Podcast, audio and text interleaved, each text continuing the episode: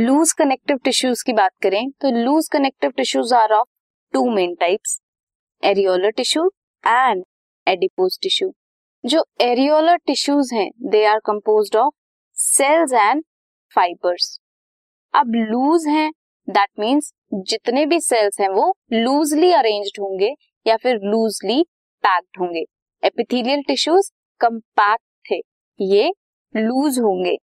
Arrange होंगे in semi fluid ground substance कहाँ पे प्रेजेंट होंगे? किसी ग्राउंड सब्सटेंस में वो ग्राउंड सब्सटेंस कैसा होगा? सेमी फ्लूइड नेचर का होगा।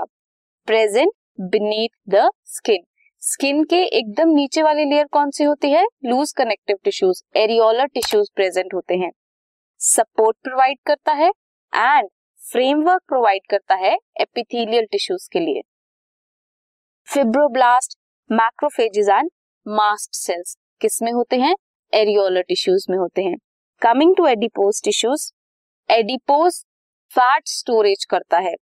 लोकेट होता है mainly beneath the skin specialised to store fats excess of nutrient अगर हम खाना लेते हैं तो एक्सेस ऑफ़ न्यूट्रिएंट्स जो होते हैं, जो यूज़ नहीं हुए हैं they are converted into fats fats में कन्वर्ट होंगे देन कहा स्टोर होंगे?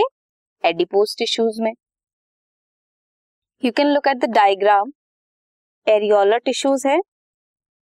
मैक्रोफेजेस होते हैं इनमें फिब्रोब्लास्ट होते हैं कोलेजन होते हैं एंड फाइबर्स होते हैं।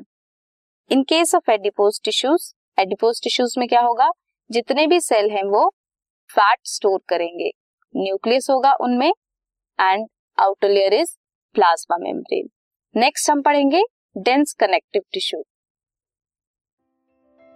this podcast is brought you by Hubhopper Shiksha Abhiyan अगर आपको ये पॉडकास्ट पसंद आया तो प्लीज़ लाइक शेयर और सब्सक्राइब करें और वीडियो क्लासेस के लिए शिक्षा अभियान के यूट्यूब चैनल पर जाएँ।